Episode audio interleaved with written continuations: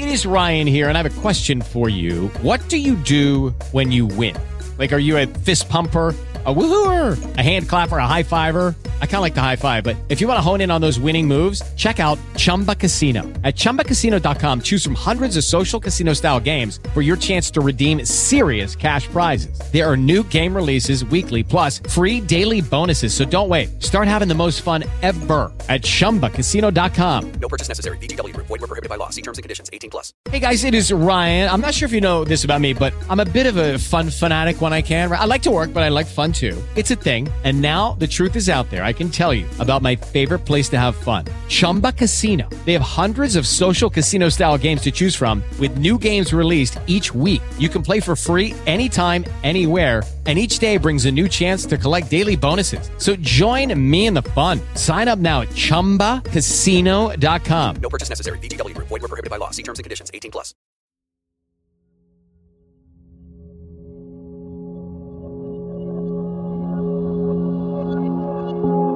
Hello, this is America's podcaster, Kirk Aceris.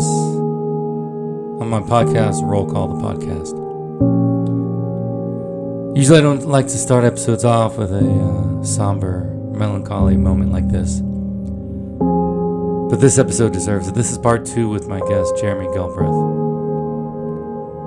And the thing that's happening here is that he broke down in part one, sharing and revealing his story growing up as a victim of child abuse something that affects millions of children every day of every year.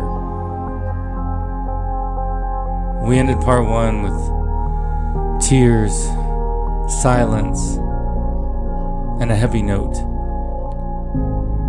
But I've been getting an influx of emails and messages of people wanting to help, wanting to ask me what they could do. And all I'm telling you is to listen to these episodes and pass this out. Spread the word. People need to hear this because this needs to stop. This cannot continue because it affects these children when they become adults. As you're about to hear, it affected him the rest of his life. But luckily, he found a way out. He had someone that saved him. But many aren't as lucky. But what you're about to hear here is the true story of how he spiraled after he escaped the child abuse, how it didn't end for decades afterwards. I'm joined by my co-host Stacy with a dot, Tony Frost. And once again, this is America's podcaster Kirk Aceris presenting my show Roll Call the Podcast to help change the world, to help open your eyes, to help awaken us to the problems that are out there. Join us and let's be the change. 'Cause oh, you, Oh, man, you, you- get you- you love the I same results as talking. These guys don't see it, but I see you on social media. His daughters are angels, and you can tell all they get is love. And it's like you would have never thought that the father of those children went through what he went through in life. Because a lot of times, what's synonymous is that a lot of children of physical abuse end up continuing the cycle. They abuse, and then they abuse, and it keeps going and going and going. But you broke the cycle. Oh, I was gonna let the. I literally said I'll kill myself or let the cycle continue. I, I, literally would kill myself or let the cycle continue. My brothers all feel the same. Yeah. None of us beat our kids or spank them or anything. That that's amazing. That means innately in your DNA, you guys didn't have it in you because a lot of people become serial killers. Oh yeah. They either kill themselves or they go shoot up schools. Well, I tried twice on that and I failed. and we're gonna and we're gonna get to that. So Shooting up a school? no, no, no, no, no, I, no, no. I tried no. killing myself twice and No. was unsuccessful. No, no, no. So I'm gonna give you a hug real quick. We're gonna I'm gonna take give a quick hug. Uh, Let's take a break. We might need a break right now. No, we're not taking a break. We're just taking a hug. Dude, I love you. Love you too, bro. Dude, I appreciate you opening up and sharing. Love you, man. And thank you. This is gonna help so many people. Yeah, because they need to hear that they're not alone, and you know that. yeah, but dude, You we know want to find that out because nobody wants to talk about it. But a lot of people are scared. I've approached a lot of friends I know that have gone through similar things, and they don't want to talk about it. Yeah. And I tell them, "You're not doing it for you. You're doing it for others to help." Mm-hmm. That's why I do the show to help people. It's not for me. Right. I'm not getting shit out of this. You know, Tony, Stacy, we come here, we have fun, but in the end, I, I've created this show to help people in any way possible, and I appreciate you coming in here. So now we're gonna we're gonna go to the most important, one of the most important times in your life, and it's not your kids, but the event that happened that was your transition out of your father's home into the rest of your life. Tell us about that. So I had met this my first wife at the time. I met my first wife at the time, and we were you know dating. I was dating her, still stayed at home, and some reason my parents just didn't like her. They didn't like anything about her, and you know I got it, but I liked her, so I um, decided I wanted to move out and get our own place. And for some reason, my mom did not want me to move out because she didn't want to be left alone with my dad. she Oh, didn't want because you were the youngest, and the everybody youngest. else was already gone. yeah, yeah, yeah. So it would be okay. leaving all the abuse to her, Yeah. and Right. not shared. Oh, interesting. So interesting. yeah, there was a reason for her. Real quick interjection, and I, I hope I didn't miss it because I'm Well, legit paying attention. Your mom was not physical with you; it was just your dad. No, just my just dad. Just my dad. But my mom never stood up. helping. She never stood up for us. That a mom should have, you know, against that. So um, I went and told my mom that I said, "Look, I can't do this anymore with him." And I was 18 or 19 at the time. This was an adult, you know, but you know they don't look at it like that when they abuse. You're uh, still they got to keep you under them, so they keep you, you know, stupid and dumb. So I said, I can't do it anymore. I got to get out of here. I can't do this. I'm going to kill him. He's going to kill me. And I said, I'm moving out. And she goes, You're not leaving me here with him. And I said, Mom, that's your husband. You married him, not me. And she slapped me. And I, I looked at her and I said, Are you fucking kidding me? And then he comes running in the room and says, Did you hit my wife? I said, No. I said, She slapped me. And mom just looks at me and says, He slapped me. And then I said, What? No freaking way. And then, oh no, it gets good. So then he runs out of the bedroom, comes back with a loaded gun, a rifle, and one carbine from World War II military style.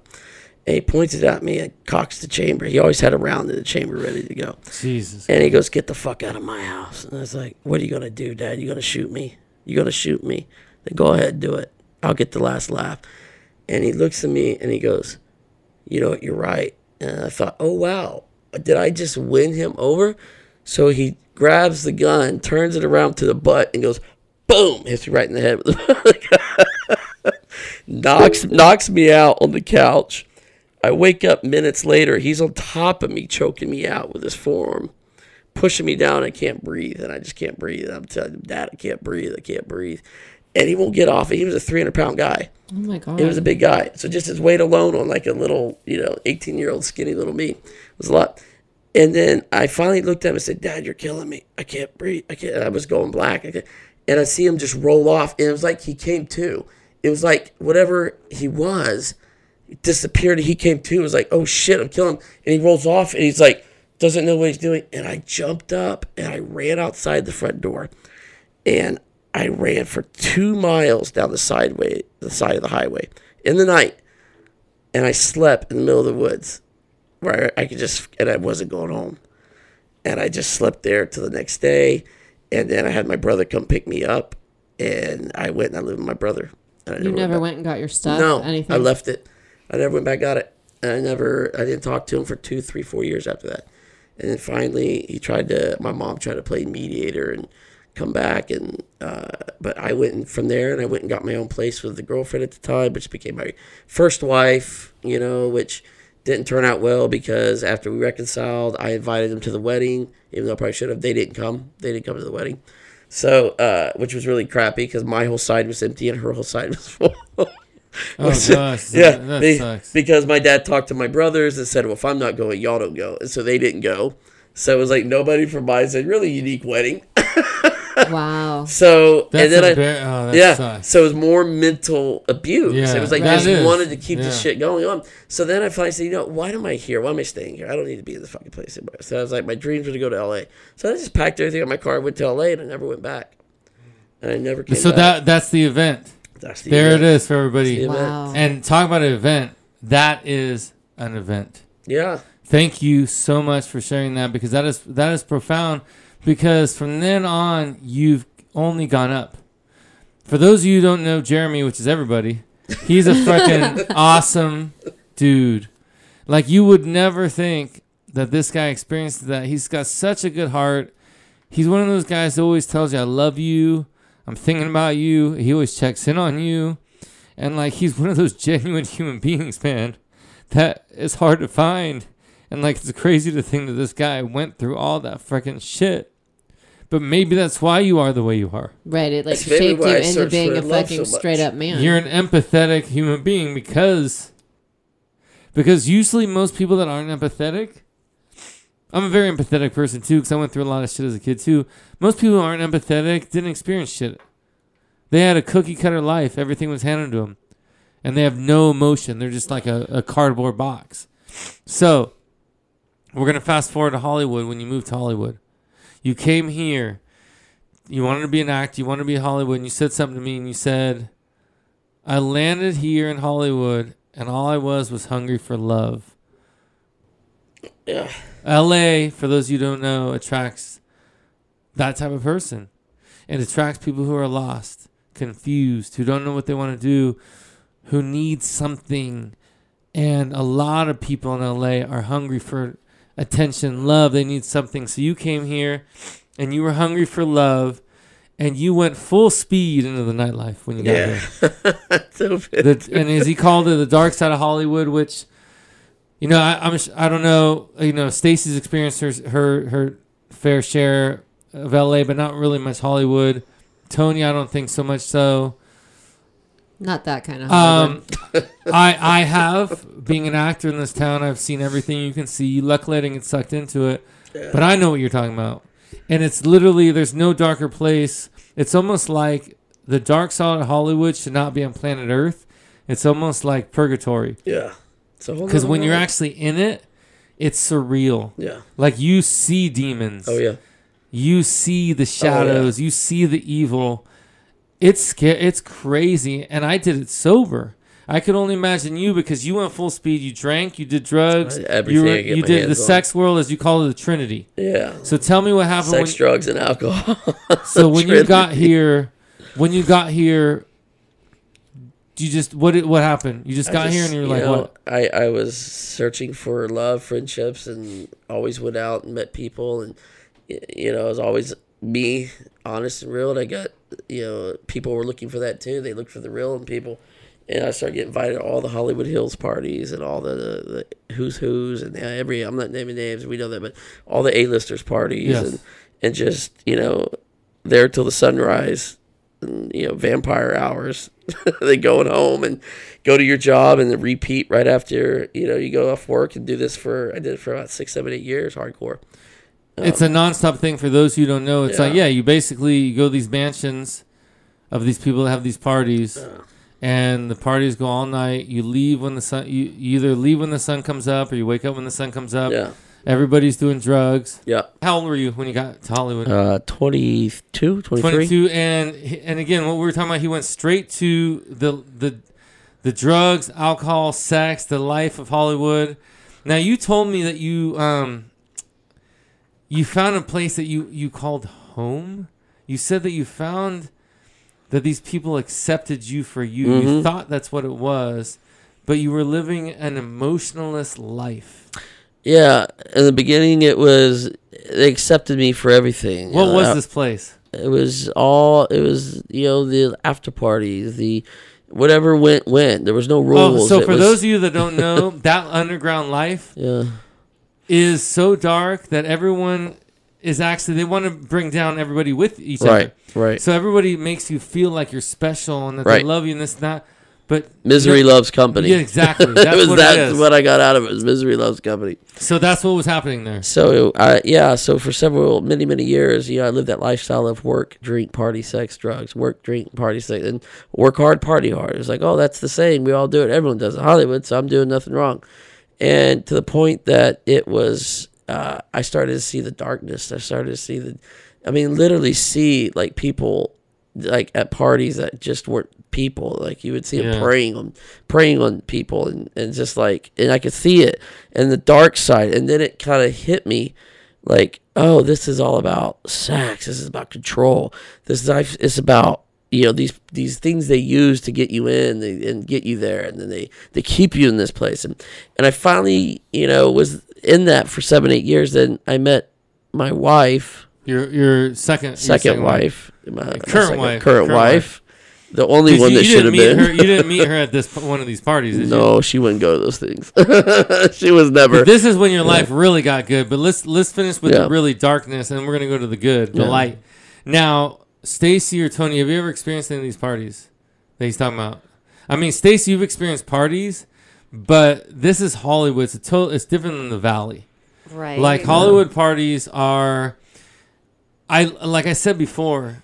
I, I'm looking back. I'm having like PTSD myself because I would go to these parties and I would drink. I never did drugs, No. but I would always drink, and I would see literally demons. yeah. I would see p- guys that like their eyes were changing colors. Mm-hmm. I'm not kidding. I saw horns on people, like, I, and I saw shadows. I saw darkness. I saw fire. I saw so much decrepit shit at these Mm-hmm. parties. Everyone fucking doing drugs. No loyalty. No no loyalty. No nothing about Nothing. them. It was It- any, it's- anyone was anyone's prey. No, and exactly. And it was it was it was nothing like you could imagine. I tell my friends back home, I think I say, I can't even describe to you what I've seen here. Right. It's nothing that's on the uh, like on the planet, and you were living it. Like I would just visit these, years. but you were living it. Yeah. So day and night you would do this, and then you kept doing it and doing it and doing it. How did you pay bills? How did you get by? Well, I, you know, always put a game face on, and I always was hey, and I'd always get the good jobs. like, and then, and Did you then, ever suck dick? no, no, man. I was gonna say some drugs No. make you an overachiever. yeah, it's like no, That's But- just in my experience. but um, You to never this know. defense, it's amazing how many people. you- So what hell of a question? Hey. Did you ever suck dick? you ever suck dick? I'm trying like- to get it was Tony to that- Were you up. talking Hey. to him or to me? Oh, I'm sorry. We know you. Tony, wake, Tony, wake up! oh, I'm awake. Hey. He's We're- just I'm thinking So- not. really I'm hard. not touching this with a ten foot pole. So No, the only ten foot pole he's touching is the one that's coming from behind. Yeah, Okay. exactly. He's like, nope. so, uh, where were we? We were on the ten foot pole. not the tip, just the tip. Oh, my wife knows that one. She called it out. I said, I said, you need to teach our daughters that one. Don't fall for it. um, anyways, so uh, there's nightlife for many years that I got sucked into, and it was very hard to get out of. The thing that got me out of it was just I finally woke up one morning at I think at the Standard, or I want to say the uh, yeah the Standard. And it was just Uh, what, what year was this? this was before it closed. This was like m- great in its height of partying. Well, Uh, I'm asking because I used to live. So, 2004, 2003. yeah, because my I lived for six years. Um, literally, in my window, I could throw a freaking pebble and it would hit the standard. Oh wow, that's awesome. So I, I, I lived on De Longpre and Yeah. Sweetzer for six years in the middle. Oh, you're right in the heart of it. Exa- in the heart of it. Yeah. On the top floor, the best apartment in the building. So you actually would So- s- wake up in the standard randomly. It, it it was it was a series of things that led up to that moment, but that was the moment that I was sitting there, and it was just this room of guys and girls all naked, just laying around, and you know, Yeah, but how many times you- debauchery happened the night exactly. before. so, so for those of them, people, the audience wants to hear this. yeah, So when you say debauchery, there's people laying around naked. I mean, just people coke everywhere, drugs everywhere, passed out, naked. I mean, it's just it's like and how every many times would you wake? You woke up like this a lot. oh seven years of that lifestyle. And then you'd wake up, and then you'd be Yeah. fucking hungover. and then you'd you know you either made it to work or you didn't. You got fired. You find another job or you find another show that you get on. Um, lucky me, I was always the dedicated guy that would just go to work either hungover or high and still Yeah. pull a job off. yeah. Um, I never would, you know, never got fired for anything like that. But um, you, you you start to become, you start to make the habit work. yeah. You start to make the lifestyle work for your habit. Mm. And that's what I was doing. I was working to feed my habit, not Yeah. you know feeding the habit to work. Um, and and then it got to the point where I was feeding the habit more than work, Yeah. and I started losing jobs.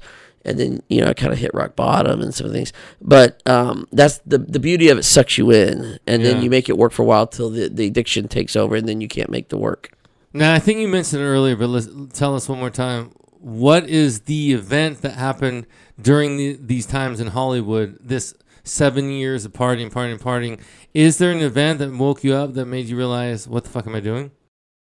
Yes. Um, it was an event that I remember one night we went back to an after party at a friend's place, and you know these girls came back with us. It was this big mansion up in Woodland Hills, and a good friend of mine, and uh, they had coke on them. We had coke, and we were all partying and everything. And uh, I, the girl that was there, I knew her from always bumping into her at clubs, and we were somewhat friends, but we never really hooked up or did anything. We were just buddies, you know Yeah. and she was attracted to my friend that owned the house. So, you know, I left him there and I went back my way. And then I get a call the next morning from my friend, uh, calling me saying that, hey, like, hey, Jeremy, like, I don't know what happened. I think she overdosed. Like, she's she's No dead. She's dead in the bed. No I'm like, what? way. I was like, "Are you kidding me?" And he's like, "No, dude." I said, "Did you check her pulse?" He's like, "No." I was like, "Call nine one." He goes, "Yeah, they're on their way here." He's like, "So she overdosed on drugs. With him, and it could have been you. What could have been me overdosing?" So did he get? Did he get convicted of anything? Well, or- no, because they found It's out at his it- it- house. well, I don't know what played out with that. I don't know how that played out. Wow. All I know is that uh, So it that changed is- his life too. and it changed you. Oh, well, I quickly was like, okay, this is a real, this is I real can't shit keep now. going down this route. Yeah, that's gonna be me going down that route. And I had, I had already overdosed two or three times before that, and I luckily did You not. had. Oh yeah. Let's hear about that. Um. So one night I got in a breakup with this girl, and I was In you know, Hollywood. in Hollywood, heartbroken, which happens a lot. And you know, I just went out and did too many drugs, and I remember running down Sunset all the way, just running out of the club and running and running till I passed out in the street. And then some EMTs found me just laying there, going into convulsions. In- Luckily, on luckily Sunset. on Sunset Boulevard. Yeah, What and club- they rushed me club? Do you back, and club. Uh, it was right next to Shelter. Yes. Remember Shelter? yeah, Damn. shelter. Everybody knows Yeah, Shelter. yeah, shelter. Uh, the- now, what drugs were you doing that night? uh, Coke. It was always Coke. The White Dragon. Um, but so that was my poison. Um, so I, I well, heart let, went let into me tell you, you're not the only one in here that's done coke. Yeah, The co-hosts here have done it. Un- Unfortunately, I always say I've never done it, so I have no idea. yeah. Like I love Tony's always describing to me w- how it feels, what it does, and like I've never done it, so I don't even understand. But It's, I mean, it's these great. guys It's can just relate. like it's a, it, I, I feel it's different for turn it each off. person because if you have an addictive personality, That's you're going to get hooked. If you don't have an addictive personality, you're going to try and say, "Oh, this is not my thing." yeah, It, it, it's and for those listening, let me be very clear. Yes. Do not try it. Yes. Do not try Yeah. it. And just don't, don't let people yourself. talk you into saying, "Oh, try everything once." And don't. That's bullshit. No. You don't need to try everything And- once. and You, you don't I'm- need to jump off a bridge and know it's going to kill you. and I'm here to So- attest. I've never even tried it Yeah. once. I'm not, and I never. I always say that. I always have to stipulate it. I'm not sitting here saying I'm holier than anybody. Yeah. I just was never in the predicament. I happened to just luckily be around the right people to where I just didn't. I didn't. yeah, he only have to. drinks alcohol. And, and yeah, I drink a lot of a lot of liquor. But eventually, as I got older, I realized then when it was started getting offered, I was like, "Nah, I'm cool." Yeah. But so, so you ran down the street out of the club, passed out, and that was Passed and out. you- Woke and up in the a- hospital Is with. that an overdose? My nose it just was started it itching. was a- we're only talking yeah. about it. I don't know. it was a. So, so Now I think about the smell of it, and I start like. so I woke up in the hospital so Tony with a bunch of tubes. So wait, hold on. Tony claims that when cocaine's near, his his his nose itches. Or it is- starts running. Or your nose will start running And it's to different. instantly well, know. okay, And okay. his So dick is devil's the- advocate on that. You can go. I can go to a club right now, and I can find the coke people. I can point them out in a lineup and just say he does coke, she does coke, he you does go. coke. And when you can smell it when someone has it on Holy them, Uh-huh. shit! somebody's that doing it. smells- I can smell. smell the chemical in it How? on your nose. You know the smell. You know the True smell. that. It True smells that. like That's- sour cabbage. Holy, Or holy like shit. sour cabbage, rotten, rotten fruit, vegetables. Holy shit! I would I would not even know this. I've been by sour cabbage, Yeah. and I never even knew it. Well, it's on their nose. You can smell it. I mean, it's a keen odor. Holy by sour fucking shit! I Because before my wife sobered me up, I would do it, and this was years ago, and because we've been together for 18 years, I was do, do it, and she'd be like, look at me, and then she goes, "Are you doing coke?" now?" I'd be like, "No," and she's like, No way. You "Oh my like gosh, sour you, you smell like coke." I'm like, "Fuck, how does she know this? How did she smell it?" And I'm sitting there, and then when you're not on it, and you go to a party, and you smell, so you like, "Oh shit, that's how she does." Like you can smell it. It's right there. Holy there. shit! I Yeah, it's a very that. keen smell. You can smell it.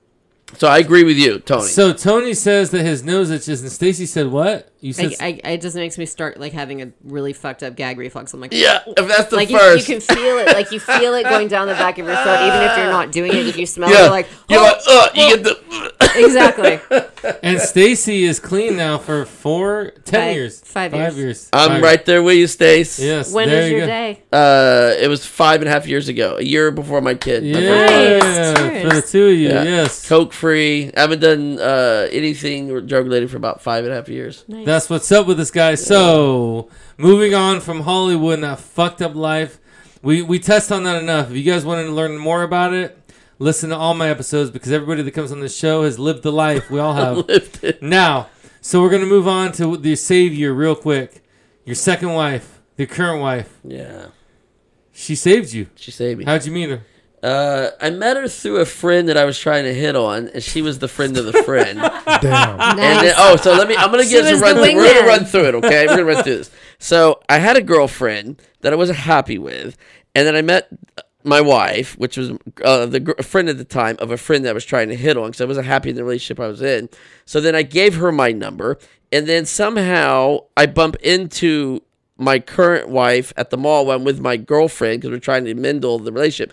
And she sees me, I swear to God, I said I was out of town and I was trying to see where this relationship was going because I was trying to get out of this one. And we're at the Burbank Mall, and I said, I'm out of town. I'll be back in a couple days. And as I'm in Victoria's Secrets with the girlfriend I was with at the time, sh- shopping, holding up lingerie, I looked to my right, and there is my current wife, but not my wife at the time, staring at me, looking like deer in headlights, like, I thought you were in Texas. Hmm? And I'm like, Oh, and shit. everything went like boom, boom. Now here's where it gets good. The girlfriend sees me and goes, Why is he staring like that? And she comes up, she's coming up, and I was like, We gotta go quick. I was like, Let's Damn. go. Oh my god. So long story short, somehow they both knew something was up. Mm-hmm. So my current girlfriend at the time looked at my phone, found my wife's number. They talked, had a great That's what girls hour, do. They had I've a great there. four hour conversation. They found, do that. found out that I was still currently with this girl, but not happy. I guess is what she said. And then they both three wayed me. And called sorry? me. Oh, well, yeah, oh, I'm not sorry. not that Also, kind of Three-way three-way. phone call. So leave Not, it to Stacy. not the fun one. We Leave it started to out Stacy. on the worst grounds ever that would ever seem like it would be married with kids later. And you know, after that call happened, and you know, my current girlfriend and I broke up. Then Elena went her own way. Months later happened. I decided to reach out to Elena and say, "Hey, do you want to try again, start over, and try something new?" And, you know, I just didn't know how to get out of the relationship. That's awesome. And we did. And she goes, "Yes, but you're going to be on a very short fucking leash." And I was like, "Okay, it's fine. I'll be on the leash." And you proved yourself. and I You proved myself. I think go. the rule was, and she'll laugh if she's hearing this. The rule was when I call you, if you do not pick up, then we are done. If you do not pick up that phone when I call it, then we're done. Because I think I you're have someone girls else. do that to me without being on a list. Ultimatums, baby. That's the But best. I said, okay, Not. I'll do it. That's just that's just girls anyway. Yeah. That's just how they are. And you know, 18 Um, years later, Don't I- are look you- at that one. 'cause No, that but one it's like doesn't. I, I am a girl. but the one you looked at does it. No, so, but I'm I'm gonna So just I she- have to just interrupt that. I just have to. Not all girls are like that. they're not all like that. But you reacted to the threesome comment. So, well, yeah. she sure Not all She girls are that like one. that either. She like that guy. but, but Stacy loved the threesome comment. um, so so uh, so it was still a transition because even when we met, I was still in that party phase, and and she was trying to battle getting me out of it. So our relationship hit many pivots that was very close to breaking. Yeah. because I still wouldn't choose. I was still battling choosing my lifestyle I have Yes. In the current lifestyle, but I knew in my heart that the right one was here, Yes. and this was empty. And go back to what you said, the the empty life. When I realized I had an empty life and an empty emotions of everything, I I realized I have to choose this or I'm going to lose this, and this is the right path. I have to let this go. So I cut a lot of the old friends off. The only way I could do it was cut friends off. I just had to cut them and stop going to these things.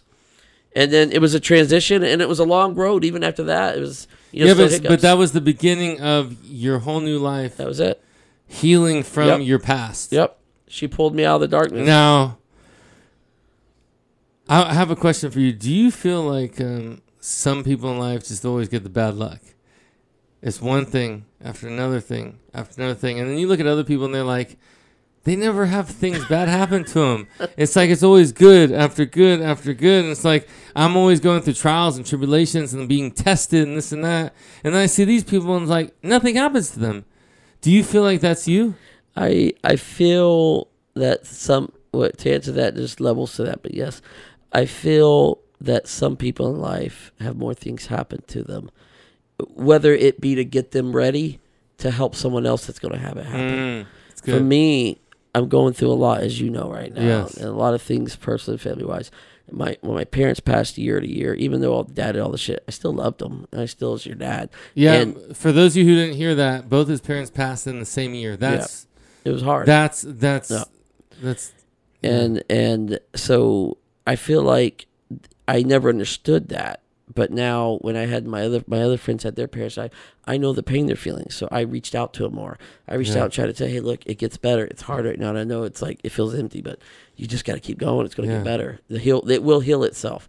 So I always look at, um, I always find the good and the bad, but I do feel like some people do get more bad on it because I look at your childhood and your upbringing from the kid to the teenager, which we already talked about, and all. I mean, you experienced more up until eighteen that most people ever experienced in a lifetime. Yeah, apparently we have second degree PTSD. Yeah. is what they diagnosed us. and with, and second and and I'm sure we're not seeing that, but again, like I told the audience earlier, and these guys, the Jeremy that I know doesn't have PTSD.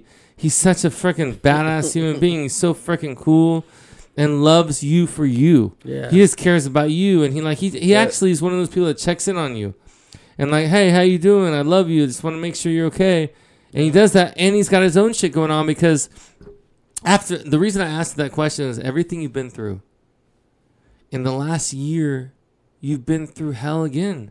yeah, You had a nephew pass yep, a week ago. a week ago. Yeah, leukemia. You you leukemia. ten years old. You had a, I just want to say his name. His name is Angus uh, Finn. and we're gonna put that on there. Angus Finn. We're gonna Angus leave Finn it in there. Gilbreth was his name. Yeah, he passed the what? Uh, leukemia. Leukemia. Lost his battle. And then and then you personally had something happen. yeah, uh, my wife and I were trying for another child, another baby, and we we uh, you know, were blessed. We she got pregnant, and four months went by, and then we um we lost the baby. So So the baby was found that had Down syndrome. Down syndrome. So they had to and, report on and that. other other disabilities Other that were going to cause life challenging. Issues So- for so we had to make a tough call. in this last year, I'm just saying, like, you'd think that this guy who's been through hell and back as a child and teenager, you'd think that, for those of you who believe in God or the universe and things like that, you think that, thi- like, the universe would be like, all right, this dude's been through enough. Let's just, okay, we're going to make the end of his life a little bit Give him easier. a break. But no. But then you, but then you hear that. Have you ever heard that saying that God only tests those who are able to like Yep. Yep. God Like- doesn't give you what you can't handle. Exactly. Right. And it's like that thing though, you gotta look at it like, well, because not everyone can handle it. Well, that was my original thought, and that's what I originally thought for years was like, why does the universe always beat me up? Why do I always? Why did I have a father that hated me and wanted to take out his anger on us? Why did we Yes. have all these things? Why did I? You know, blah blah blah blah. I had all these why why why me, and then the more I became older, the more I started to sit down and just watch how life works. Mm-hmm. Was it wasn't why me's? It was it's just life, and it doesn't pick it. It doesn't just pick and choose. It's just life. Yes. And then I took it even further. Then I started to dig deep into people. I wanted. That's why I always want to get to know people. 'cause I want to know who they're from, where they're going, what. They, Yeah. And the more you dig, and the more you get inside that circle, you'll find out that you're not alone in a lot of these things. yes. That they just don't tell you. They put the face on too. They put the pretty. Speaking face. of that, being not being alone, thank you for saying that. yeah, What can you tell people right now that we're right on that moment? yeah, All the millions of kids that are 10, 11 years old, teenagers that are going through this, adults that went through this that still haven't coped with it. Yeah. What can you tell them when they realize, wait, I'm not alone. I'm he- I'm hearing Jeremy's story right now. He's been through this and he made it out. yeah. What can you What can you say to them? to just uh, know you're loved. Know you're loved. Somebody loves you. And whether or not be your parents, it might not be your dad, might not be your mom, might not be your siblings, just know that you are loved. And that you just got to love yourself too. And you got to not get stuck in that moment because if you do, it'll consume you. And they can get out of it, right? Oh yeah. They can get out of You it. can. Like uh, no matter Yep. how dark and, Nope. and shackled they feel like they Yeah. are, they can get out of it. You correct? have to you have to find the make peace with it. You have Yes. to you can't just keep you know either there's two types of people that are uh, get abused. Ones that want to sit in it and just talk about oh, I got abused, I got abused," and that's okay. That's if that's how you do it. That's how you deal with it. Um, you might not obtain your your goals in life. You might not obtain what you're able to obtain, but forgive it. Let it go. Get rid of that hate and anger in you. And I had to do that. I had to just take all that hate and anger to my dad. I to say, you know what? He's gone. It's not going to care. I'm not carrying that heaviness with me. I just take it out. And when I finally said, "I get, I forgive you, Dad," and I sat down one night and I just talked to him like as, he, as, as if he was there. Yes. And I said, Dad, I forgive you. And I forgive you for the things you did to my brothers and I, the things I know you did, the things I don't know you did. I forgive you for. Too. That's amazing. and and I, I took all that hurt and anger, that dark shit that was just sitting in there. That's when it, I was oh, I was like, and whenever I drink, it would come out, and I would get mad because I was like, oh, it. I gave it away. I didn't want it. Then I forgave him, and I forgave myself. And and my wife helped me with that. She helped Yes. me say, "You need to forgive your father. You, gotta just let it go." So I did, and it, it was gone. And it's easier said than done. but Easier you said did than it. done. And for those out there who haven't been able to do it, Yeah. you know what you have to do. Yeah. You have to somehow forgive and let it don't let away. him affect your him or her or, or her. Don't let for me it was a him. Yeah. But don't let him or her or them affect your meaning in life. Your meaning is your meaning. Find it. Stacy with a dot or Tony Frost.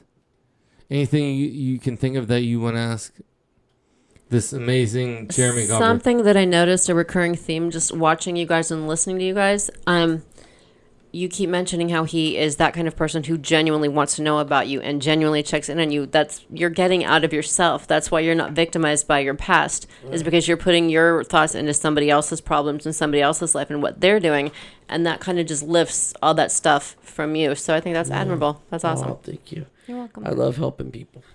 In he any way I does. He's can. such a fucking loving. It's funny. My wife always laughs at me because she's like, "I know if we drive across a homeless man that's got a baby in a cart or some child, you're gonna stop and do something." and I'm like, "Yeah, I would do. I either do that with people I either with stop and say, "Hey," and there's not to say anything, but this to tell you the kind of person I am is. I- I remember driving down the road right here at Riverside in Fulton, and I was rushing to go somewhere, and I saw this guy in the cart with three girls, three baby girls, and he was just looked like he was homeless. these were daughters of like probably eight down to two, and they were outside and cold and wet. And I remember his little girl just looking at him shivering, and I, I everyone else is flying by, and I and they were getting off a bus, and I said, I pulled over and said, Hey man, are are you guys okay? Is everything okay? And he was like. No, my kids are cold. I'm trying to get back to the hotel because we got evicted out of our place and they're hungry. And some guy just literally urinated on my daughter on the bus. I'm like, Are you kidding me? And I looked at his daughter and her, she was soaked. I was like, It's like, she's freaking out. I was like, Okay. I said, Look, listen to me. Get in the back of the car. I, I took him over to Ross. I, drove right- I Yeah. called the wife. I said, But buddy, I'm doing something. And I said, Just so you know where I'm at. Da, da, da, da. I took him down to Ross. I let the kids pick out a bunch of pants, shirts, and jackets and I gave him another two hundred dollars on top of it and said, "This will cover your hotel for the week. Go." And he didn't know what to say, That's and he so was. dope. But my wife is like, she's like, every time I drive by and I see, I know you're gonna probably stop. I'm like, yeah, probably am.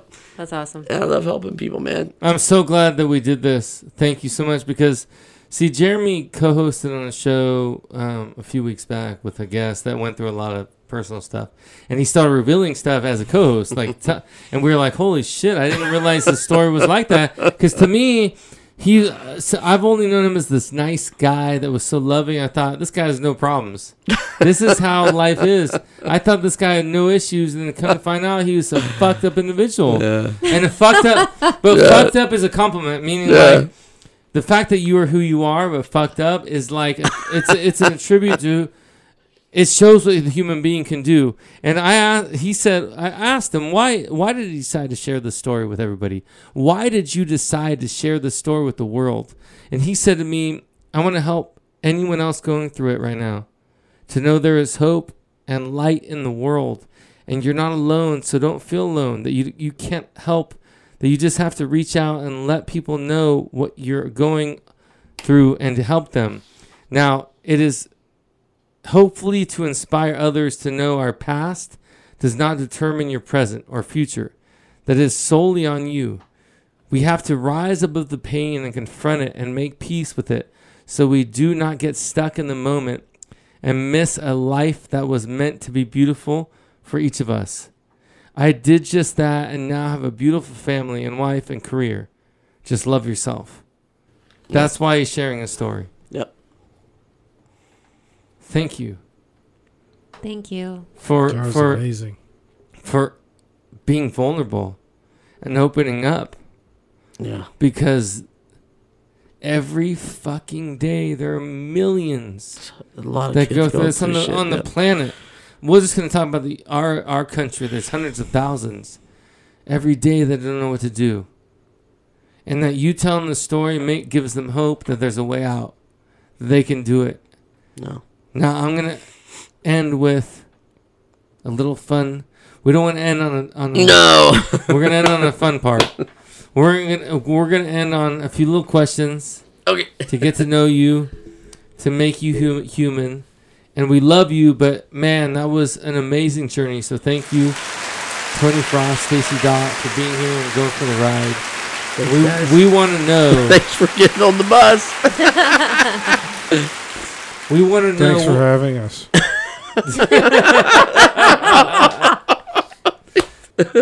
So, Jeremy, what are three things I would find in your grocery cart? Cream cheese. Uh, uh, orange cinnamon rolls. What the fuck? Um, cereal. Jesus Christ! This guy. What's an orange, Orange cinnamon roll? What's an orange? cinnamon- Pillsbury orange cinnamon rolls. They're orange and cinnamon? Yeah. Jesus. You ever had them? No. From but where? I bet I will. They're, From at, what they're at store? every store. and You can Yeah, you find gotta them. like you, like you crack the thing. it's and the tube that you crack pop out. open and you put it in the pan. You bake them. Put the orange icing on. So Oh, it's orange icing. I was trying to Oh, figure the out how did they get the oranges It's in a there. tube It's, steak. yeah, it's like a Tony tube roll. You're Only more pills. obsessed with the- Only the cock Pillsbury today. makes them. Clearly. That's all you would need is Pillsbury for real. That's it. That's it. so, what are your top? what are your top three, three favorite bands of all time? Oh, Uh, It's only three. Come on. Pink Floyd. Yes. Um, um, Buckcherry. Yeah. Cherry. Yeah, wait, Buckcherry. Wait, wait, wait! You heard our episodes I with know. frickin' Steve I D, know. right? I I was very upset I wasn't a host on Well, it. by the way, so by the way, it's because of Stacy that we have Stevie D on because she. Ah, that's how Stevie D got here. yeah. Ah, no, that's great. she's Stevie's friend, so she she brought him in. Oh, I was wondering who knew Stevie. She Stevie. did. Nice. Buckcherry, you know they have a Um, new Blink album One Eighty coming Two. Out. Yeah. Blink nice. Okay. All of a Yeah. sudden, Stacy's like, "I like this guy. He's a cool I liked guy." him anyway. so, so Buckcherry has a new album coming out like in the next few weeks. I know. You saw that, right? I know. Yeah. So, what's one song that you would pick that would be your pump, like your eye of the tiger? Uh, jump around. oh, Jump, jump, jump Dude, that's fucking awesome, dude. House of Pain. The House of Pain is that's fucking, that's fucking epic. You can't not party to that song. No, no, go. you can't. Even if you don't want to party, you still gotta. You're gonna move to that song. Exactly. That's a good call. So, uh, what's your favorite genre of film that you that you want to work on?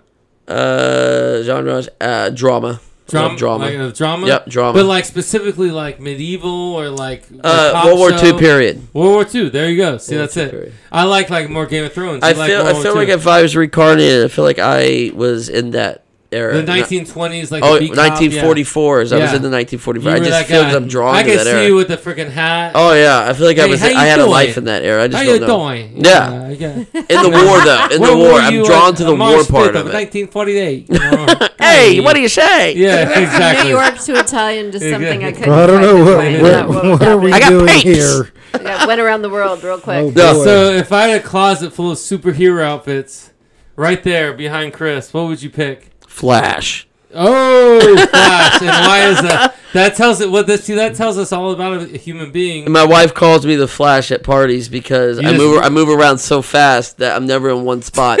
I'm glad you clarified Yeah. why she called She you goes, the don't. Flash. She would say, she would say, she would say, don't pull a flash tonight. I'm like, Yeah. okay, I'll, I'll stay with you. Don't worry. She's like, Exactly. don't leave me s- talking to somebody. And then you're I would gone. ju- and I'm gone. I gotta go to the bathroom. So I'll be right back, and I never Yeah. come back. exactly.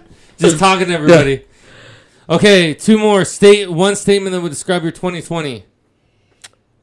Uh, crap. 2020. The Crap. crap. yes, exactly. And the final question. If you go back in time for two minutes, two minutes, and face your